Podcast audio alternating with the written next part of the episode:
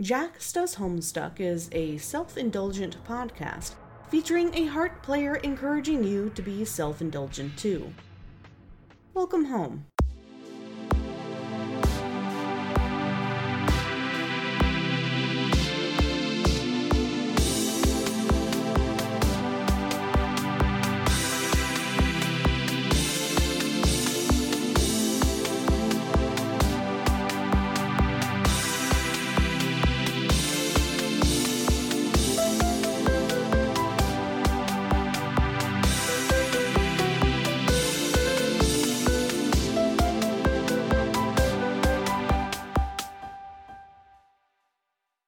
So, welcome back to Jax Does Homestuck. Um, we are doing another fan Fanstuck episode today. I am here with Calum, who I have talked before on previous fan Fanstuck episodes and probably previous other episodes. Um, Calum is the author of uh, Stargate Alternia.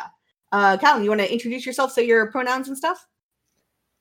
I, I don't really have any decision on that made yet. So, uh, but yeah, uh, I am Calum Traveler. I um, I write Stargate Alternia, also called Stargate Suck by some people, apparently. um, that blew my mind hearing that people actually call it that, but it, it makes sense. Um, uh, I do Tagora's voice on the Friendsim Fandub, which hopefully we'll be getting to eventually. Um, but yeah, um, I grew up playing the Myst games and watching Stargate and all sorts of other anime and you know, it eventually I got to doing the this idea of Stargate and Stargate Homestuck, and it's what I'm doing now. And it's over 1.5 million words. How the heck did I get over 1.5 million words? Yeah, that's something we're all asking. Like, it's crazy. It is crazy good, but it's crazy. Oh, oh yeah, it's it's just it, it astounds me looking at it because I mean I can just literally go to the the the the, the the literal thick listing in it. Let me see what the actual word count is at the time of us recording this, just because I'm I'm literally curious. It says one million five hundred sixty thousand one hundred sixty one words.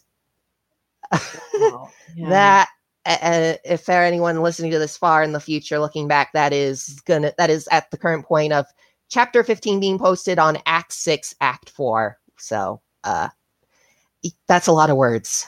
That's a lot gonna, of words. it's it's just going to be more more words. Uh, yeah. Um. So so that's crazy. So um. So by by the name, we can tell that it is a mixture of Stargate and Homestuck. But you have a lot of other stuff wrapped up in it too. So tell me a bit, a little bit about, uh, I guess, the premise and uh, what other franchises you have all all up in there. All right. So uh, first and foremost, I mean, yeah, it's Stargate and Homestuck. It's there in the title. Um, but the uh, first thing I really majorly crossed over into it is um, a video game called Obduction. It's uh, done by the same people who did the Myst games, uh, Cyan Worlds. Uh, so it's basically, you know, you, you're going camping and then suddenly this big alien artifact comes and approaches you and takes you away to another world, which I'm not going to go too much into that, but there's a whole plot story element there. I've actually literally cut out the main Obduction gimmick. Uh, uh, it's and it's that's spelled O B D U C T I O N, not A B, because it's it's uh, the word obduction is like to cut something out in a circular shape, and it it's it's a whole thing in the game. But anyway, the main thing I I I borrowed from Obduction is the alien races. So you've got um the villain who ended up being my uh, main enemy antagonist in uh, the Alternia Galaxy. I, I just called it the Alternia Galaxy because as that was the only thing I could come up with at that point. Um, then there's the uh, Villein, which are a race of big, giant, four-armed, kind of brute-looking guys who really kind of sweet, all things considered, and they, just the way they talk is just out of your range of hearing. They the, those guys, the Villein only show up a few times, but but they're they're there. I had them show up because I needed some background filler.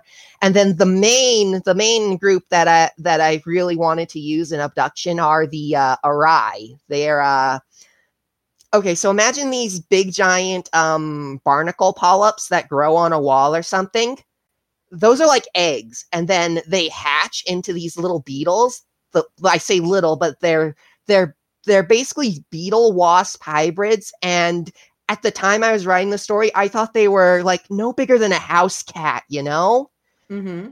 And but then uh, uh, looking up at some of the official uh, artwork and references and stuff, and they're huge. They're like actually as tall as an actual person oh. from head to tail. So that's kind of a little um it's, it's like Portal 2. You know how you have the personality core floating in front of you and you think, oh, this thing's only yay big. It's like you can easily hold this in your hands. And then you look at the actual third person perspective of how big that, that personality core is next to you, and it's as big as your torso.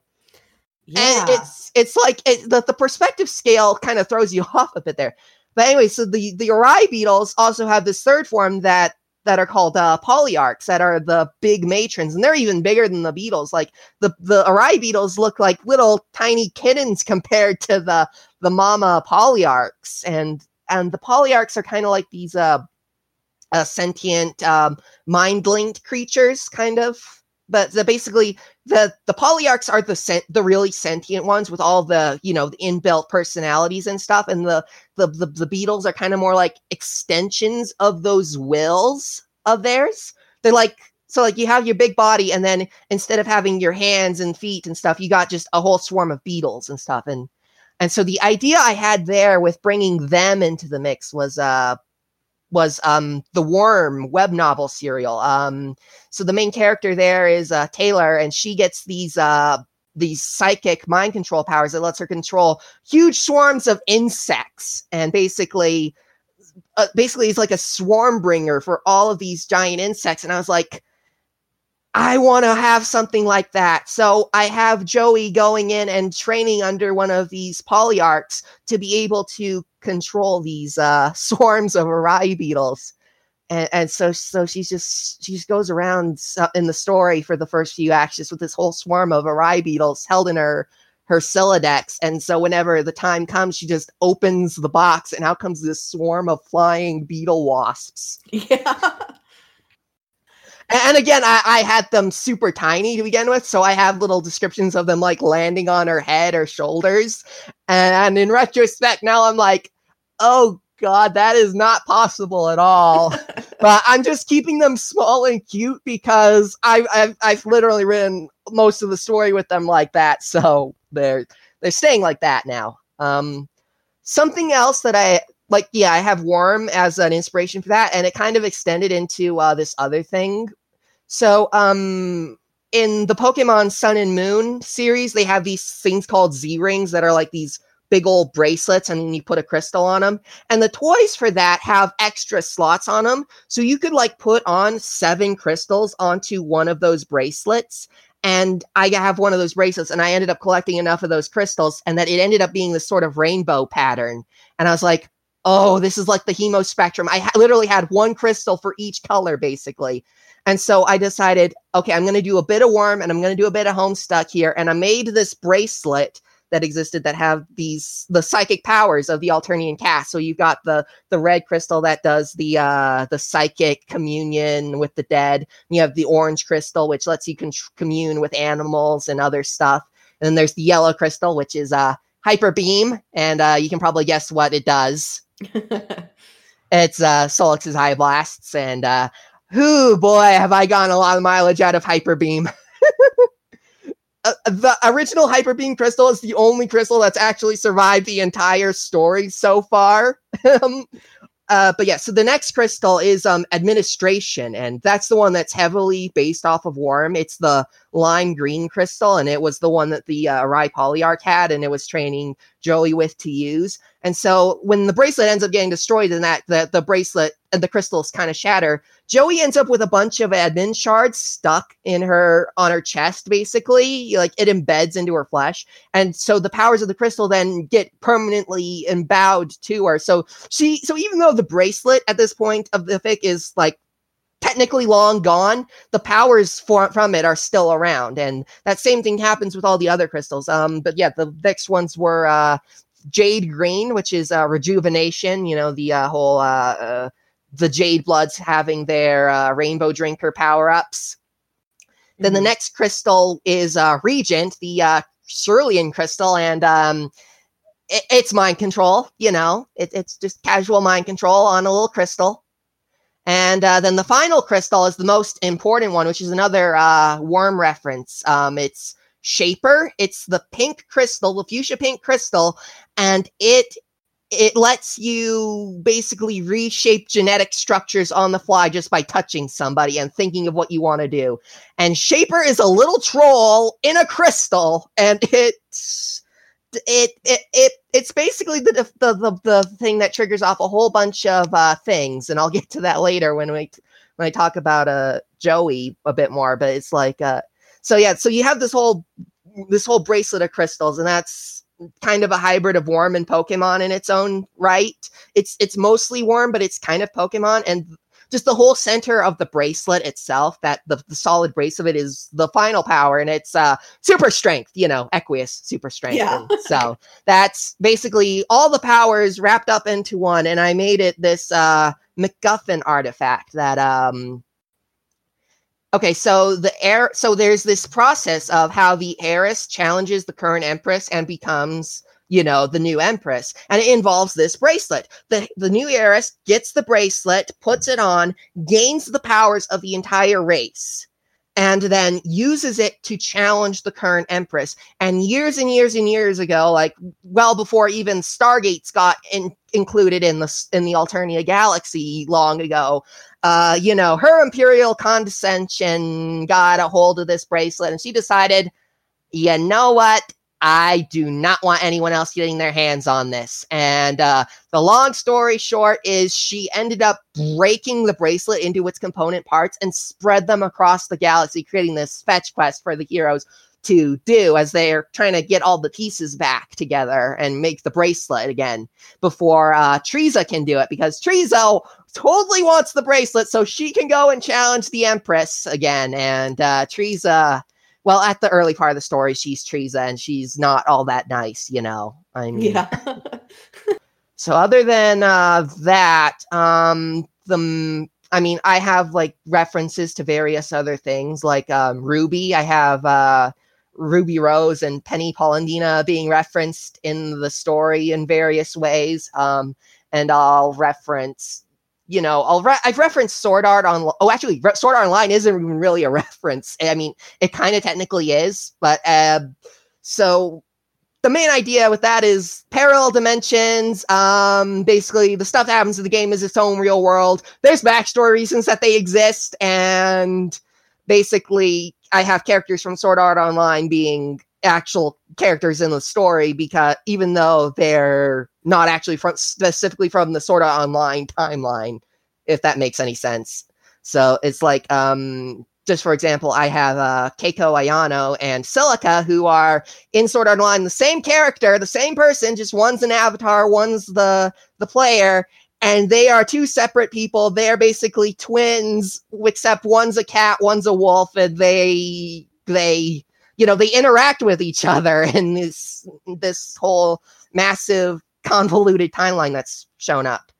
Um, and then the last major thing, I mean, besides Power Rangers, I mean, Power Rangers is like I have Megazords and whatnot everywhere. Uh, uh, the last major thing that I've added to the whole crossover setting is uh, the Myst universe, and and Myst, like I said, I grew up on the Myst games and having them in this whole vast messed up crazy world is is gives me so many fun little toys to play with because because how else do you have this this moment of being able to open a book and look at the linking panel and have Joey watching as Atlantis hurtles towards a meteor shower and there's uh, then the, the, the, and then they send out all the ships to blow up the meteor so the sh- Atlantis can can travel through a hole in the the asteroid belt and that that's that's that's honestly something that is the very start of Act Six, Act Four. So, uh, spoilers, sorry. Um,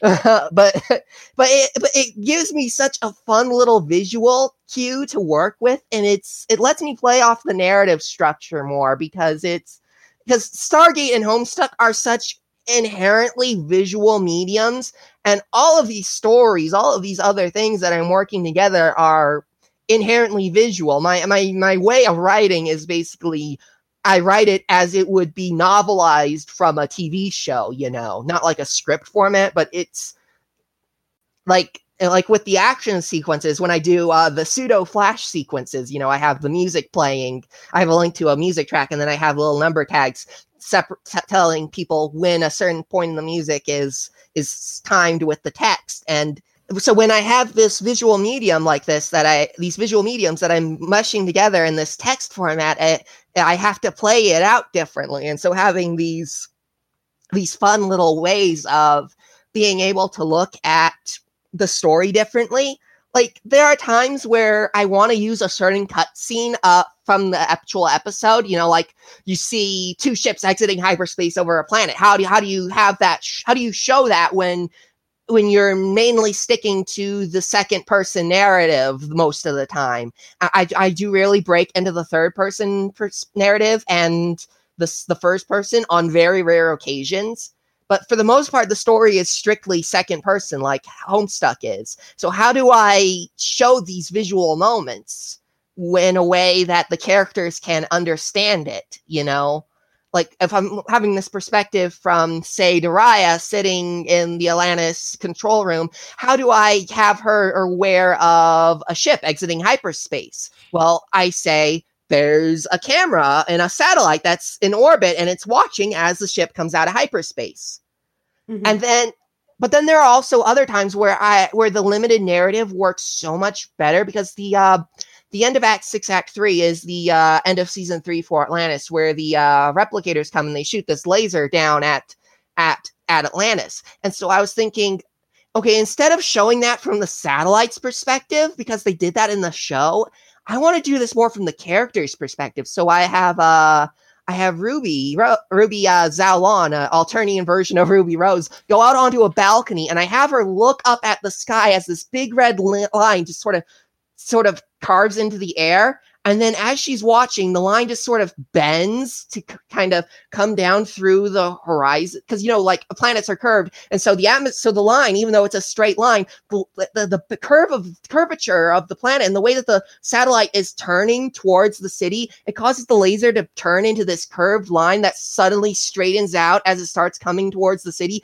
And it just grows larger and larger and larger. And then it crashes against the shield over the city and it's and it's such a such a powerful moment because in the sto- in the show you just you just have see the laser satellite turning to turn the laser towards the city and then you cut to the laser already cutting across the ocean to hit the shield but it feels like there's this more powerful moment of impact to be able to have that perspective of the character looking out at the laser as it comes hurtling towards the city you know mm-hmm. it's and so so then so the so being able to have these different ways of visually selling these various moments is it's really a fun way of of of making this work because I want to have these moments where I can have these vast, you know, cinematic moments but how do I frame it in this narrative? So being able to have stuff like Myst and have the linking books or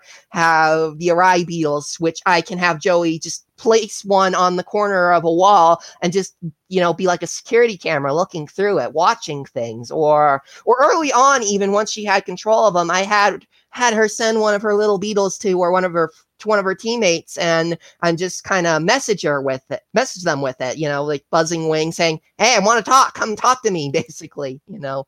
So so being able to have these this, these moments of of the visual stuff tying it all together is really uh it's it's really kind of fun. I mean, at this point, you know, it's it's you know, it's it's somehow cohesive, all smushed together. Uh, and, it's really amazing that it's this long and it's this cohesive just because I've mashed everything together. But but honestly, I think that helps because a, a lot of Stargate and Homestuck, and of course, a lot of these other stories usually deal with the same themes in a, in their own way. Like like I can take the, the the elements from one story and use them to affect another. So you've got like you've got time travel and you got revolution and alternate dimensions and found family and you got characters transitioning from one state in their life to another. You got romance alternative and otherwise. You got people dealing with their traumas with other selves with with dealing with extra voices inside their head. And it all just comes down to this this whole sense of i had no idea what the hell just happened but it was awesome. It's it's it's just that you know? It, there's no really other way to describe it. It's it is what it is. Yeah. Um yeah, absolutely. It's uh you managed to weave all these different just wildly wildly different uh series together because like you said, they do have a, a, lot of similar themes. So you use it to your advantage and you explore a lot of what alternate selves mean and um, what identity is in general. And uh, it, it's definitely really neat. But um, but but real quick, so let let's back up and talk about the the premise of it because you mentioned Joey. So this whole thing takes place primarily. Well, it, it goes from the perspective of like a lot of different characters, mm-hmm. but Joey is basically the main protagonist, which is we don't see that a lot in Homestuck fanfics right now. We don't see a lot of Joey as the protagonist. So what's kind of the uh, setup for it? Okay, so um how I came up with the idea originally was I was writing this this thing post Hive Swap Act One. It was just just a short intermission fic, and it was basically just the idea was Joey and Zefro start chilling out in a abandoned hive, waiting for the sun out, and then somewhere in there, I made a remark about the uh, Alternian version of the movie Stargate because you know giant circular portal devices are a thing. Yeah. And and then a reader said I would totally read a crossover between Homestuck and Stargate. And that got me thinking. And so basically, I, I, watched the first movie, you know, the, the very first movie that started it all. And I just started, I was like, I'm not sure I really want to do this all the way. So I did this short little inner, this prequel, basically, this Act Zero thing that had, uh, that basically was just like, okay, what is the main points that that that initially ties all this together how can i merge these two concepts together in the most basic of ways and the thing that got me was Jake Harley leaves his home when he's 16 and he's and he turned and as far as my math worked out at that point in time, I thought, oh my gosh, he's 18 and he's out on his own when they're undig when they're un, when they're digging up the Stargate in Giza. So I have him there at that inciting incident at the very start of the movie, basically, where they're pulling the Stargate up out of the sand.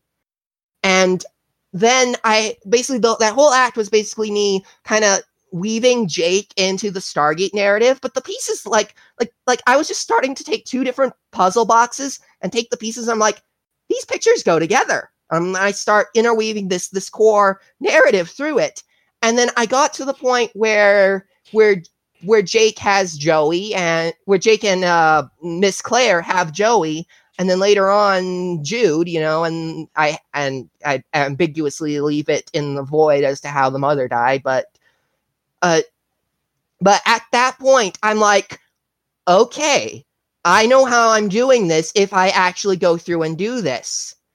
And so the idea was while Jake and the main cast of SG1 basically go to Abydos and do the movie before you know, before SG1 is a series as a thing, I have I, I caught back and forth between the movie plot and the Earthside plot because I had Jake bring Joey and Jude to the SGC and I had and I had them present when they actually get the Stargate to work for the first time.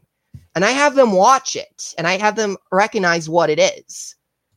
And then so so when Jake goes through the Stargate, Joey idles in Jake's office and she opens up a safe and she finds a whole bunch of pictures and stuff, you know, like like the the picture like this this one picture that starts off basically every Sable time loop in the story is Joey opens up the safe and she looks at a bunch of folders and stuff. She finds this picture of Jake having sneaked into his mother's bedroom closet and peeking out through a gap in the door with a camera and he took a picture of Condi at the con uh, the Condesce as she's you know putting on her makeup and she's making herself look human.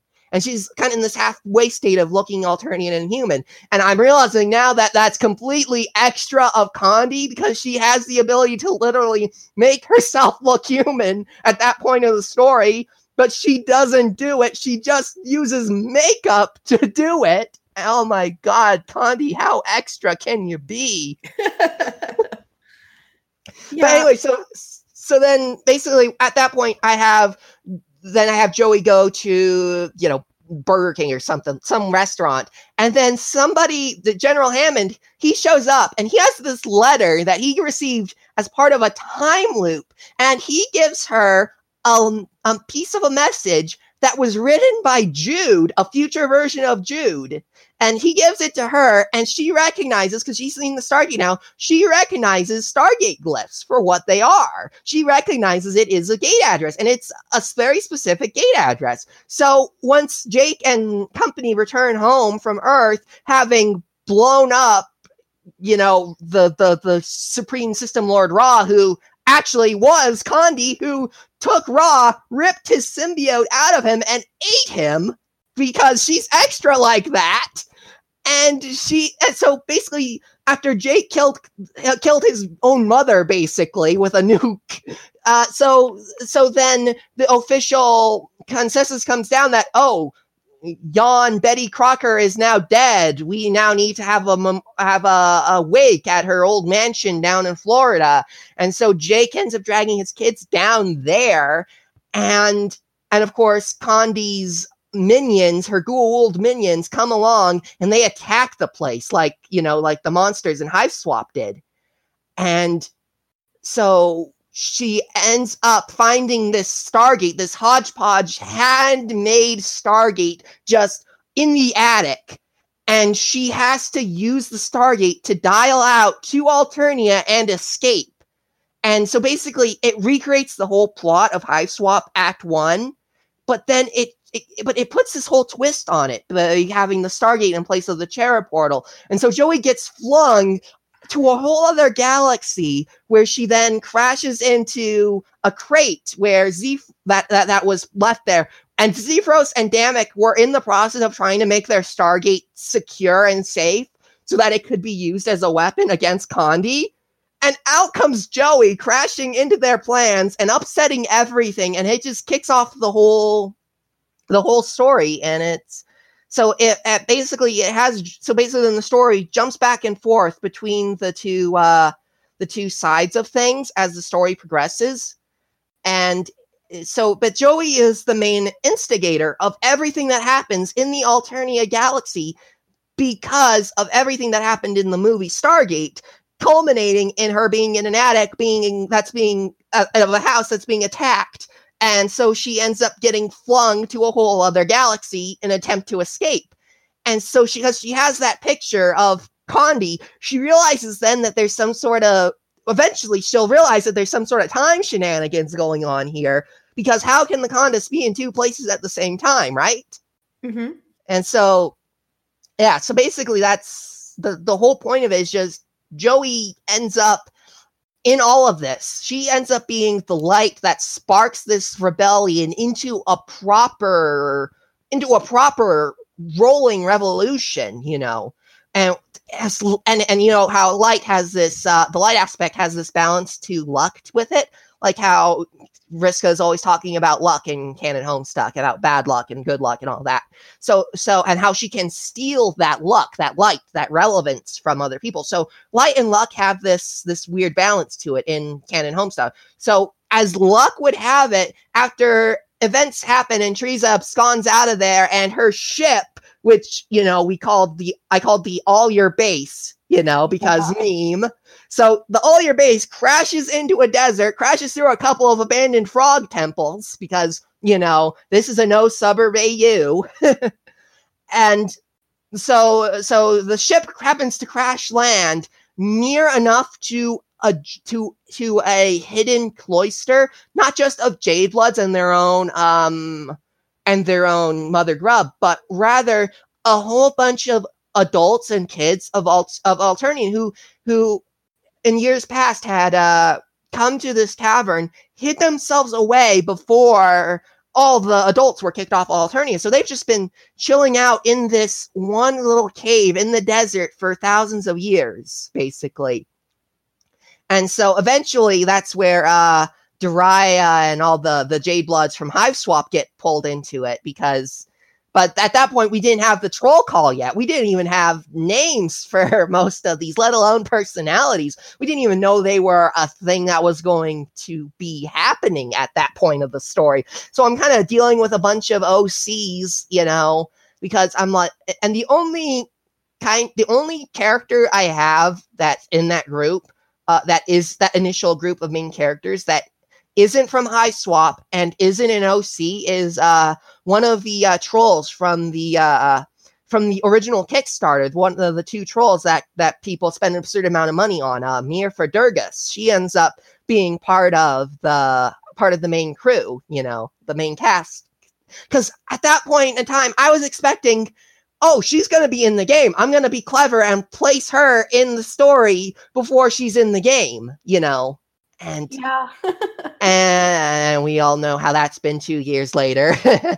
But but yeah, so eh, so so I I so when I was writing this story originally, I had a, a whole bunch of uh initial ideas for how Hive Swap. I was trying to predict Hive Swap and kind of play my story off of it. Like like we had like in, during the Kickstarter development, we had uh, pictures of uh, this this one little beekeeper troll, and she looked so adorable. And of course, she didn't end up in the game. She ended up being replaced by Zebedee, apparently, even though her sign went to uh, uh, I think. But uh, so so anyway, you have these trolls. So I have this this ambiguous character in the background, like um like I was expecting, okay, I'm gonna refer to her as Hivekeep. I'm gonna I'm going to have this beekeeper troll be a central character, even though she's off screen as a radio voice most of the time. And then events got all confuddled, and I basically was like, okay, I have to make her into an OC now, I guess. Because it's like, ah, pseudo canon, just pseudo canon, almost there. I, I was like, like the, the main funny thing about this whole story as I've developed it over the years is like, like I have these initial thought plot threads. I have these. I when I first started out, I had these small initial little plot points at big milestones. You know, it's like, okay, if I get to here, I'm going to do this thing. If I get to this point, I'm going to do that thing. You know, and and uh, quite a few of them ended up derailed. But yeah, so but is in this whole grand scheme of things, having Joey as the protagonist has been the main sort of through thread for the whole story, even though it starts off with Jake doing stuff. It's because he brought Joey to the SGC to watch all of this that she gets involved in all of this. And she she basically becomes the heiress instead of Teresa, I guess, is the point I'm trying to make. Um, even because because technically she is, you know, the the Empress's actual granddaughter in its own in, in its own weird kind of twisted way of genetics and all that. It so yeah, Joey basically is now the the protagonist of the story, and even though she's finished off her main uh, character arc in the story, I still have her bipping back through the story every now and then, just just because she's still here, she's still relevant, she's still observing things, even though she's done everything she has to do. She has her own life. She has a matesprit and a kismesis, and they have a kid, and and she has a Moirail, and he and her and uh, Xefros, her and Dammek are all in this band, the Rebels, and they're doing music and they're they have they have a life and and they're doing all this other you know normal stuff in the in the background of of the story at this point. But every now and then they still cross back over into the main narrative. Yeah, no, um, there's a lot going on and it's it's all very exciting because you you so much time happens in the story that yeah they are able to grow up do what they need to do have kids or or whatever they end up wanting to do and just live their life and other people become important in that time and mm-hmm. you get to watch them grow and live and it's very satisfying um in in ways that we as Homestuck fans desperately, desperately want. It's like we want good things to happen to these characters, even mm-hmm. though uh, conflict is obviously necessary for stories to keep going mm-hmm. on. So, why work on this? This is a big project. This is a lot. You have so many threads going on. Um, what what made you kind of start wanting to work on it? What what made you keep working on this huge, huge thing?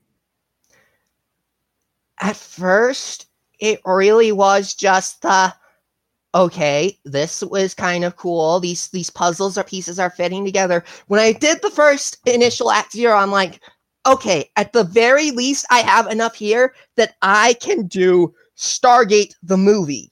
I have enough pieces here in these boxes to do Stargate the movie, an adaptation of it. And then once I was nearing the end of that and I was writing the scene as Joey gets sent to Alternia, I'm like, well, now I want to see how this turns out.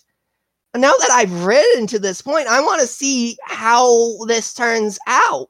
It I wanted to see how Joey's life turns out, how everyone else reacts at that point. And so I have to start conceptualizing all this stuff about the series Stargate SG1 because for the first 8 years of Stargate SG1, that's going to be my main you know, narrative bulk of stuff I can adapt into chapters, even if I don't do much with the Alternia side of thing, which I basically doubled the SG1 series count at that point.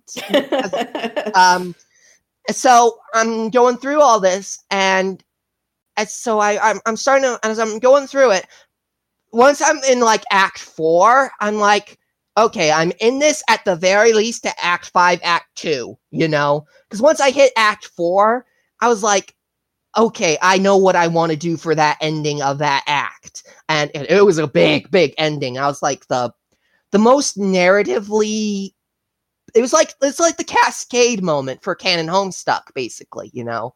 Yeah. Um so then then once I I I hit that point, I'm like, okay, do I really, really want to do Atlantis? But as I or do I just want to end it here, you know? Because mm-hmm. it would have been a good narrative point to end it. But at the same point, I'd I'd already done enough of the actual Atlantis story arc. I'd I'd done the pilot episodes for Atlantis season one.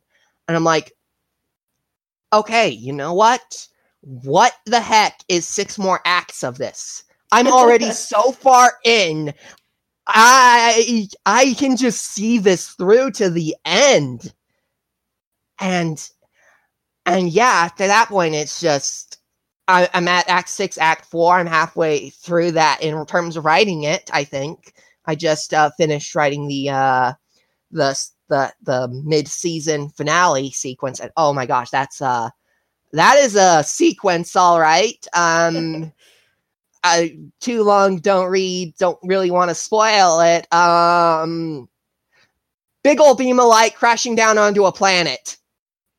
That's that's that's vague enough, I think. and, and, it's all set to uh, um, "I Wanna Be" from by the Stance Punks. It's the uh, first oh, ending theme to uh, the Soul Eater anime, and it's like it just it's just this perfect sort of moment because it's kind of this sorrowful song mixed into this this punk rap sort of thing, and it and in and it's and it kind of is this melancholic undertone to this little sub arc in that episode that even though I don't pay it too much attention or focus, it, it's still there. It's just the, the the because it's this last minute desperation idea that's being put into play here by Tisius, and it's and the fact that it works out uh, is still at the cost of of this this weapon that that got made and has the sentience to it, and it's happy to commit its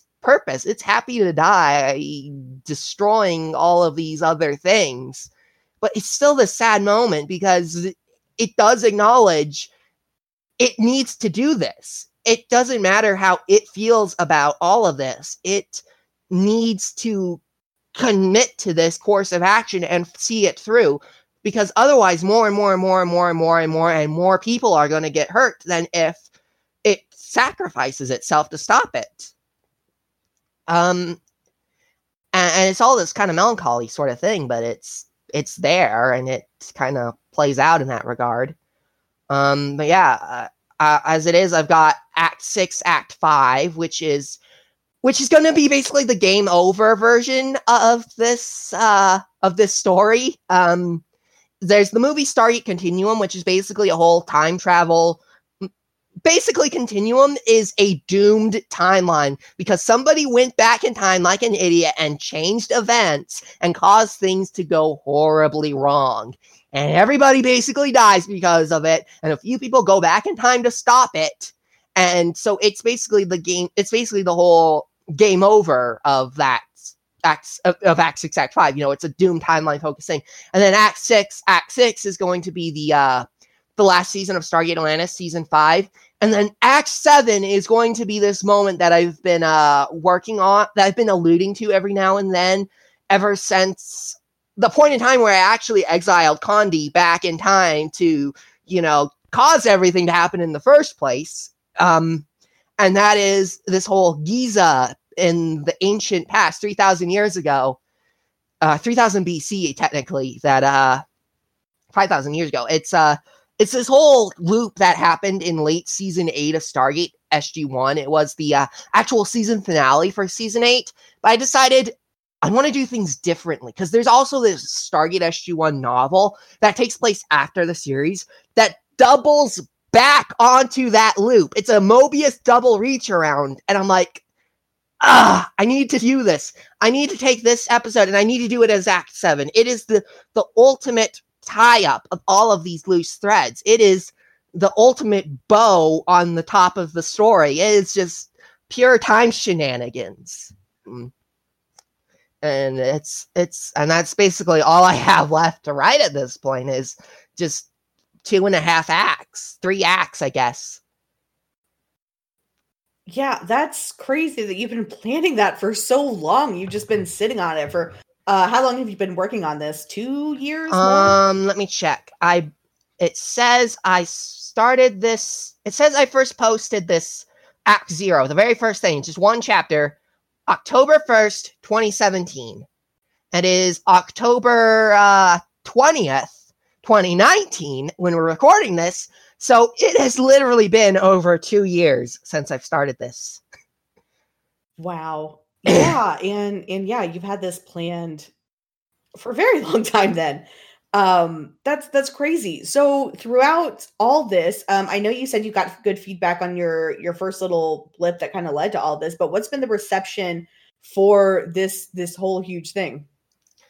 Um okay, so it really depends fic by fic because sometimes I get get like like 10 comments per a chap per chapter count and then sometimes I don't get like too many like I get two like I get like a couple like I get a couple of of chapters in a row where I don't get any response but but that's mostly been the late game because at this point it's like everybody said everything that needs to be said but even then I still get the the occasional comment but it, but overall it's been very um, to put it kindly, and everyone's been very positive. It's the general reaction is what?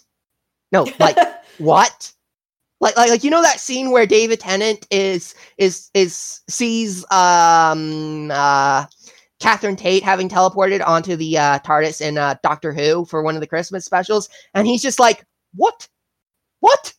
What?" That that's basically the reaction in general I get because I mean people are like, "Oh wow, do you see this and that and that?" But but overall, it's it's that stunned kind of wow, what just happened sort of overall reception over this. I mean, a lot of people love it. A lot of, and I, I mean, especially with the topics like the epilogues, when I've touched on that, people have said, I'm really appreciative of what you've done here because you handled it so much better than the epilogues did. And and what I did with Damara and her character arc, I've had people tell me, I am so glad you handled Damara the way you did because because God did Hussie do her dirty.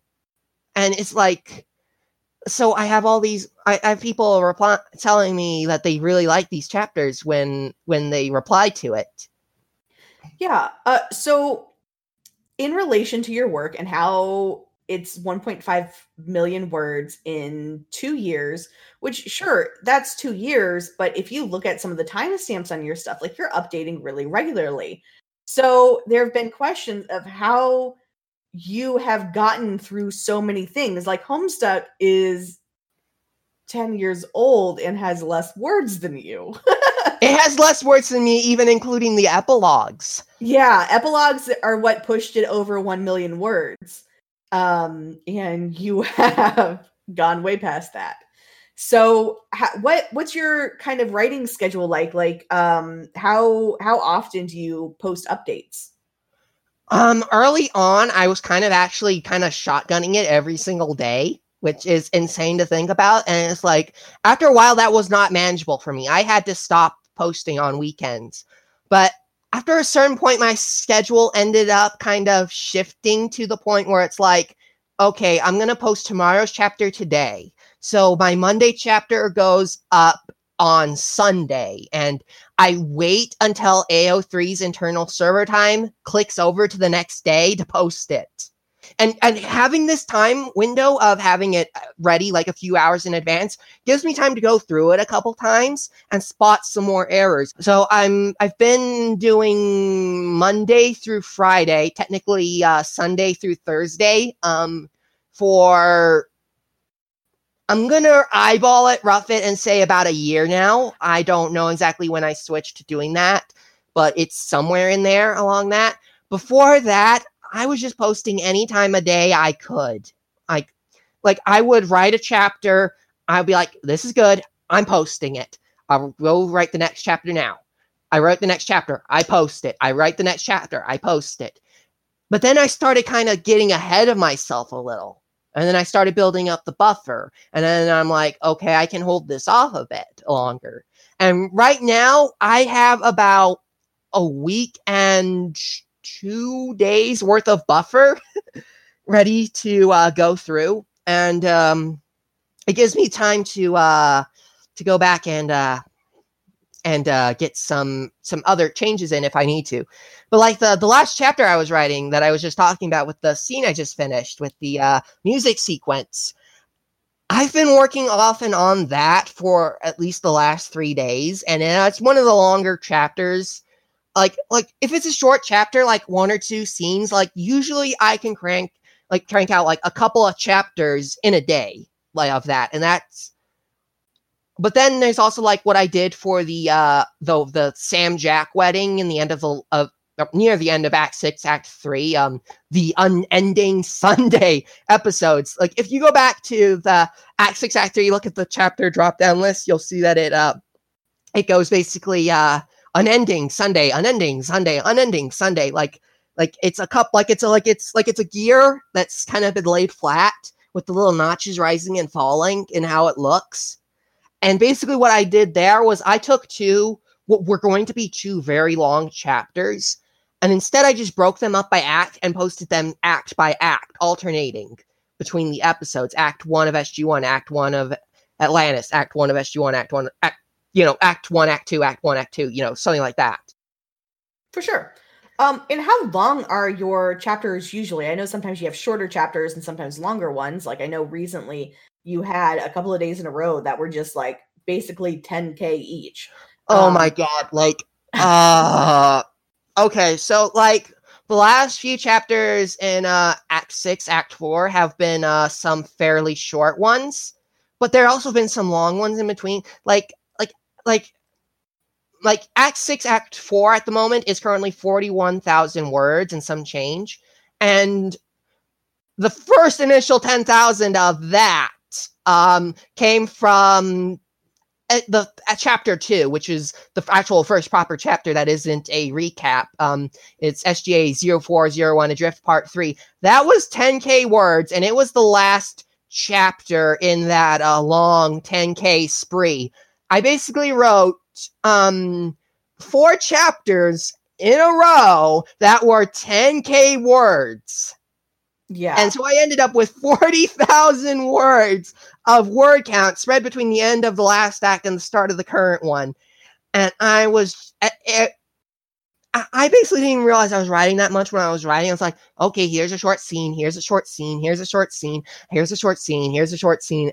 And then I did one really long scene. And I think that's what really pushed me over on one of those chapters. But I basically just ended up writing a whole bunch of really short scenes that ended up getting so long that it was a whole episode worth of content. Like, ideally, I think if I could do it, I think about 10,000 words is about the right amount of adaptation room for a solid 45 minute episode of television, you know. Mm-hmm. Like doing a doing an adaptation of a Stargate episode to text, I think that is about how it kind of works out because you have to describe a whole lot of stuff that otherwise is handled by the VFX or is otherwise handled very simply in a script. But yeah, it's but usually when I'm writing the chapters length, I just don't care about the length when I'm writing it. I just know this isn't done yet. This isn't done yet. This isn't done yet. Can I be done here? No, yes. Okay, this isn't done yet. Okay, this is finally done. Uh, so the end of Act Six, Act three is um okay, yeah, so I start with the part one of it, which is uh backdoor negotiations 319, and that's 10k chapters, and it is basically a whole chapter about dealing with politics of the inter of the whole intergalactic alliance thing that's going on here, and a whole vast section of it comes from the part of the people who are trying to get in on this alliance and they just came so well prepared that after they're done, I just have Jack sort of say, Well, they came prepared because that's really the only thing to say about. And then what follows is this whole um, spiel about impossibly large numbers of of in terms of scale because I made a huge, I made a huge mistake early on in the story by not checking how big something was. I was just using the canon number and I was just assuming, okay, this is a small thing in comparison to a planet Earth, you know? But actually, it's about about the, the, the as big around as the planet Earth is in diameter, and that's like, how did I not realize that sooner? And so when I was writing this chapter and I said, okay, it's going to be 10 times bigger than this really big thing, I'm like, how do they have the mass for that? And I just had my whole sequence of trying to rationalize how this works spelled out through the characters. Like it was just this whole rant. It's just this whole ramble of, of, okay, so here's Jade. She speaks, What's worth is the circumference of the Earth itself? It's 24,901 miles or 40,075 kilometers, and the diameter is 12,756 kilometers at the equator. How did we not notice this before? And, and basically, she's comparing these real numbers to these other numbers that are stated from this source of fiction, and the whole thing is just eh, eh, it's. I have Jade say this, this is so fucking ambitious. How the hell are they even making something like this? And and it's and it and I make it work in the story, but every character is just like, what the hell? They're just as flabbergasted as some of the readers are in response to it. And okay, so once all of that got sorted out, I then jumped to the next chapter, which, you know, it, it but anyway, it basically is that episode with the laser. Basically, the replicators come and they send a big old beam of doom towards towards the towards the here's here's the really fun thing about act 6 act 3 i was ready and waiting for this moment with a quote to use in the description of the story since i posted act 6 act 3 and then when i get to the point where the laser gets used and i almost flub it because the way i wrote the pacing of the of the scenes means i can't use it the way i wanted to so I have to then sneak it sort of in a scene that's sort of following that, but in a few moments in the past, retroactively. It it just sometimes you just get so caught up in the flow of the writing that the things you have planned sometimes don't quite work out the way you expect. Oh, it's, oh yeah. Yeah, it's it's insane how much I've gotten in this story. yeah. Yeah, it it really is. Um there's a lot. There's a lot I would love to talk about this, uh, but I feel like we'd need a whole series just oh, devoted oh, to all the God. different. You, you know, you know, at, at some point, I'm just gonna have to go through and just do a director's commentary on this story. But that's yeah. gonna be another million words, probably.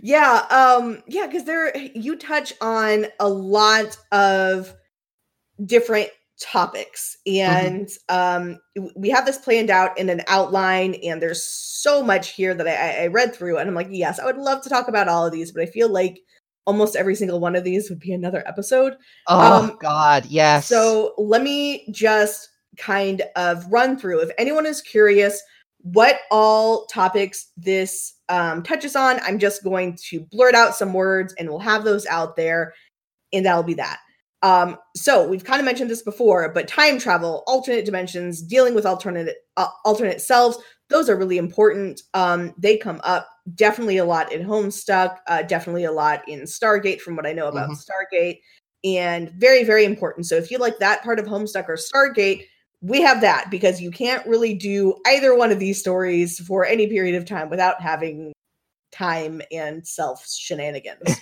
yeah uh, we have the revolution, which you've talked about before, and um, uh, about you know Joey becoming basically the heiress and uh, getting rid of Condi. And then on the Stargate side, dealing with the how, how do you say it? The the Gula, the Gould, the Goa'uld, the Gould. See, I don't Goa'uld. Yeah. It, yes. it, they, they joke about that in the show. There are some people say Gould. There's people who say, then then immediately correct Goa'uld. It, it, yeah. it, it's a whole joke in the series itself about the pronunciation on that. Yeah, I just said letters that weren't even there whenever I tried to pronounce it. So that's how it works. This is a continuing series of me not knowing how to say things. Last time it was Tsundere. This time it's uh Gould. Goa'uld. Yeah. um, yeah, and then we have found family and romance, which is obviously necessary for mm-hmm. fanfics. Mm. Um, because found family is the best, romance is great. Um, and then a big one is transitioning, and you deal with it in a lot of different ways. There are trans characters, there are um just briefly mentioning uh how Joey uses shapeshifter become to become Alternian and ends up kind of preferring that. So while it's not dysphoria, I think dysmorphia is kind of the term for it. Yeah, I think I think dysmorphia is probably the more correct term there in that case.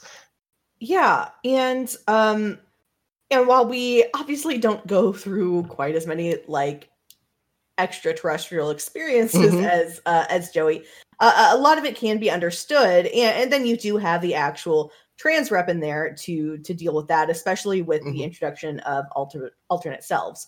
Um, mm-hmm. And that kind of flows into dealing with trauma. You deal with a lot of trauma in there, which is only to be expected mm-hmm. from what Homestuck and Stargate is. But instead of kind of hand waving it, like it actually gets sat down yeah, and dealt like with a lot. It, yeah, Stargate and Homestuck kind of wave it away by the time the next episode comes along. And then another topic you deal with a lot is dealing with extra voices inside your head, which, uh, from what I can understand, is kind of a a big part of Stargate, but uh, not necessarily touched on at the same time.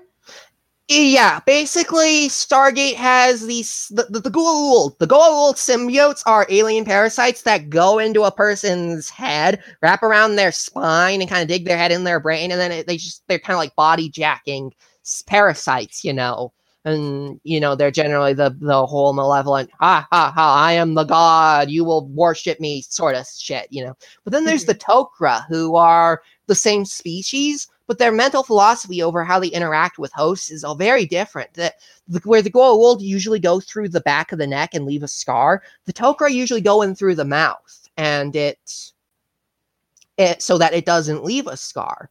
And the tok'ra are they basically they're like an extra head meat. Um, I taught touched on kind of in the notes here that I made. It was kind of like the the, the, the Tok'ra are kind of more like uh tulpas in the narrative way that they work. There's they they're able to access memories. There's a, a back and forth between the human host and the Tok'ra symbiote. There's literally conversation back and forth between them. They can share thoughts and all that. They and the Tok'ra can take over the body if the host allows it. You know, like possession is a thing. So it, but but they go back and forth, and I and because the story is a lot more of an internal narrative than a visual one. I I have to I, I can I can actually focus on that a lot more because in Stargate you don't really get a character's thoughts. Like in Homestuck proper, you have the second narrative kind of laying out their thought and thinking process, but you don't really get that in a TV show. You don't get to hear what characters are thinking in Stargate. And the only time they actually do that in Stargate, where you have the two characters having a back and forth inside their head, is when it's an it, when it's not a Tok'ra. The, the the the sheer annoyance of it is they had a perfect opportunity to have a Tok'ra be on the base. They had to to have two characters interact in their head like that. But then what happened, what, what really happened was there was an accident, two characters got stuck in a transporter, and when the transporter malfunctioned, only one of them came out physically. The other one got their mind stuck in there. And so they have this back and forth, like how I envision the Tok'ra and host interactions go, but it's it's decidedly way more unstable. It and then, then it has to be undone by the end of the episode. And so it's you know, it's it's it's a whole thing that it's I really wish they touched more on in Stargate proper, but you know, SG1 was focused on SG1. And when they had a chance to introduce a Tok'ra character, put them on the team, they killed Jolinar off in the first episode she was in. They used her as a her memories as a plot point for crying out loud, but but I was like, she deserves so much better. Jolinar deserved better. So she survives, and more than survives, she gets temporarily cloned. So there are now two of her. So it, it, so I am able to it, it end, I was able to end up ex- exploring that a whole lot more uh more consistently. Yeah. Yeah, and it's it's really neat. I mean, I'm focusing on stuff like this because I like the identity war and how that that can change through all these various things and having an extra voice inside your head would certainly uh mess with that.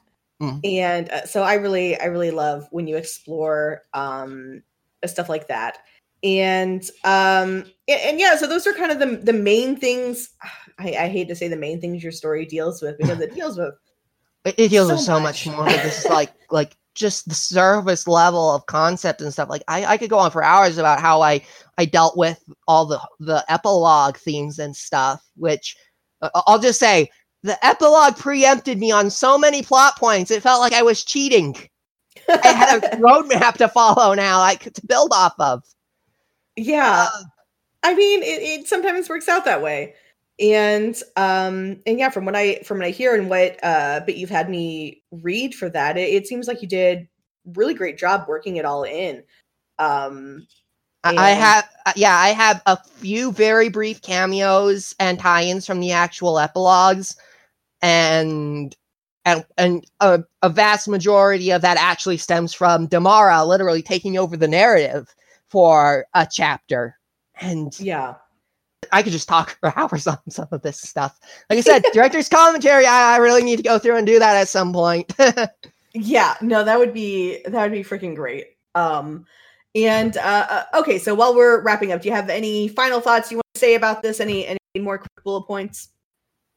Well, I'll start off with a shameless promotion. If you want to read Stargate Alternia, it is on Archive of Our Own um, under my username, Calum Traveler. Um, you can probably just look at Hiveswap or Homestuck and look for uh, Act 6, Act 4, Chasing the World, and then just click back into the series through the part 11 of Stargate Alternia link. Um, I will advise you that it is over 1.5 million words and counting, and it is a daunting read. I am very hesitant to even go back and do a thorough editing pass of it, as I've said. Um, but yeah, if you're willing to read, take the time to read it. Uh, yeah, it's there on Archive of Our Own. Um, if you want to contact me or ask me questions, just leave a review. I'll get back to you. Um, I other than that, I suppose you could probably message me on Twitter. I'm Calum Traveler there. Um, but but yeah, um, the only thing I also say is please do not do an audio read of this. Your voice will go hoarse. Just just please do do not try and do a podfic or a sound book or whatever. Uh, if, if you do do one just limit it to act one. That's all. Just act one is the only one you should ever try doing this with. Just, just just trust me on this. Act one is the only one you should ever try doing an audio read of if you ever do an audio read because you will just grow hoarse of it trust me it is it is a lot of words it's it's quite a few, yeah. Um, but but yeah. So, are there any uh, projects you're working on right now? I know you mentioned the uh, Friends and Fandom earlier on. You got anything else? Um, beyond finishing up the story that I'm working on, um, I've been uh working off and on on some original projects. Um, one of them is called uh, Mistrial, which is uh set in a fantasy world based around a detective agency called guess what mistrial. Um, and and it kind of plays on the whole uh, uh, theme of gods being in the world. It, it's kind of a follow on to homestuck in that sense. Like like it could have been the, what we got with the epilogues you know sort of with with you have the people everyday people living in the world dealing with the gods who having aware that the gods who created this world are still there and still around even if some of them are dead or missing or what have you. And and you and then you have and the, the overall arc of it was basically gonna i mean if i ever get it out the door I, it definitely needs a whole lot of re-edits and whatnot. But but the overall arc is kind of kind of similar i suppose. It's it's like it deals with my own idea of how a, a Sburb ascension should work like going to the god tiers that's that's my idea. It kind of focuses kind of around that of how how it should work in my opinion. And and it also again brings in the whole idea of parallel dimensions and stuff. I i, I think you'll find that's a, uh, a a very common thread in my work alternate dimensions other worlds. Um other than that the only other original i mean the only other original project i have running in the background, I mean, I haven't published anything about this really, is something I'm calling World Commute. And it's basically the idea of what happens if that MMO world isekai thing that happens, you know, the guy dies, he ends up in the other world. What happens if that door ends up being two way and you're able to go back and forth? That's that's kind of the original inciting concept for it, but it again, it's going to deal kind of with conspiracies and uh, and uh, you know characters dealing with trauma and surviving and coping and uh, and you know I got a couple trans characters in there too, so you know trans rep, woo. yeah. Um, okay, so there's going to be uh, links to your Twitter, to your AO3, to anything else you decide to shoot at me in the description below. Um, and um and yeah thank you so much for coming on and talking about this. I've been like dropping hints about you in enough episodes that it was just bound to happen eventually. Oh, uh, oh yeah yeah yeah. Uh, thank you to uh uh uh philip who was who said all that stargate stuff origin stargate stuck stuff. That that was really what kind of pushed me to get on this so hey yeah. thumbs up. Okay. Yeah um and so uh, uh after this, we're going to have an episode coming out on Saturday, and then it's going to be kind of vague, not sure what's happening in November yet, but I'll let you guys know as soon as I know. So thank you again for listening. Thank you again, Calum, for coming on and talking about this, and I will see you guys Saturday. Bye. This podcast's theme is Dirty Dirt Kenny and was created by Domi, who can be found on SoundCloud as Domino Thief. The art for the podcast was done by Abby, who you can find on Twitter at Space Arby's unless it wasn't. Shout out to my patrons, Kansas Just Got Gayer and Jacob King.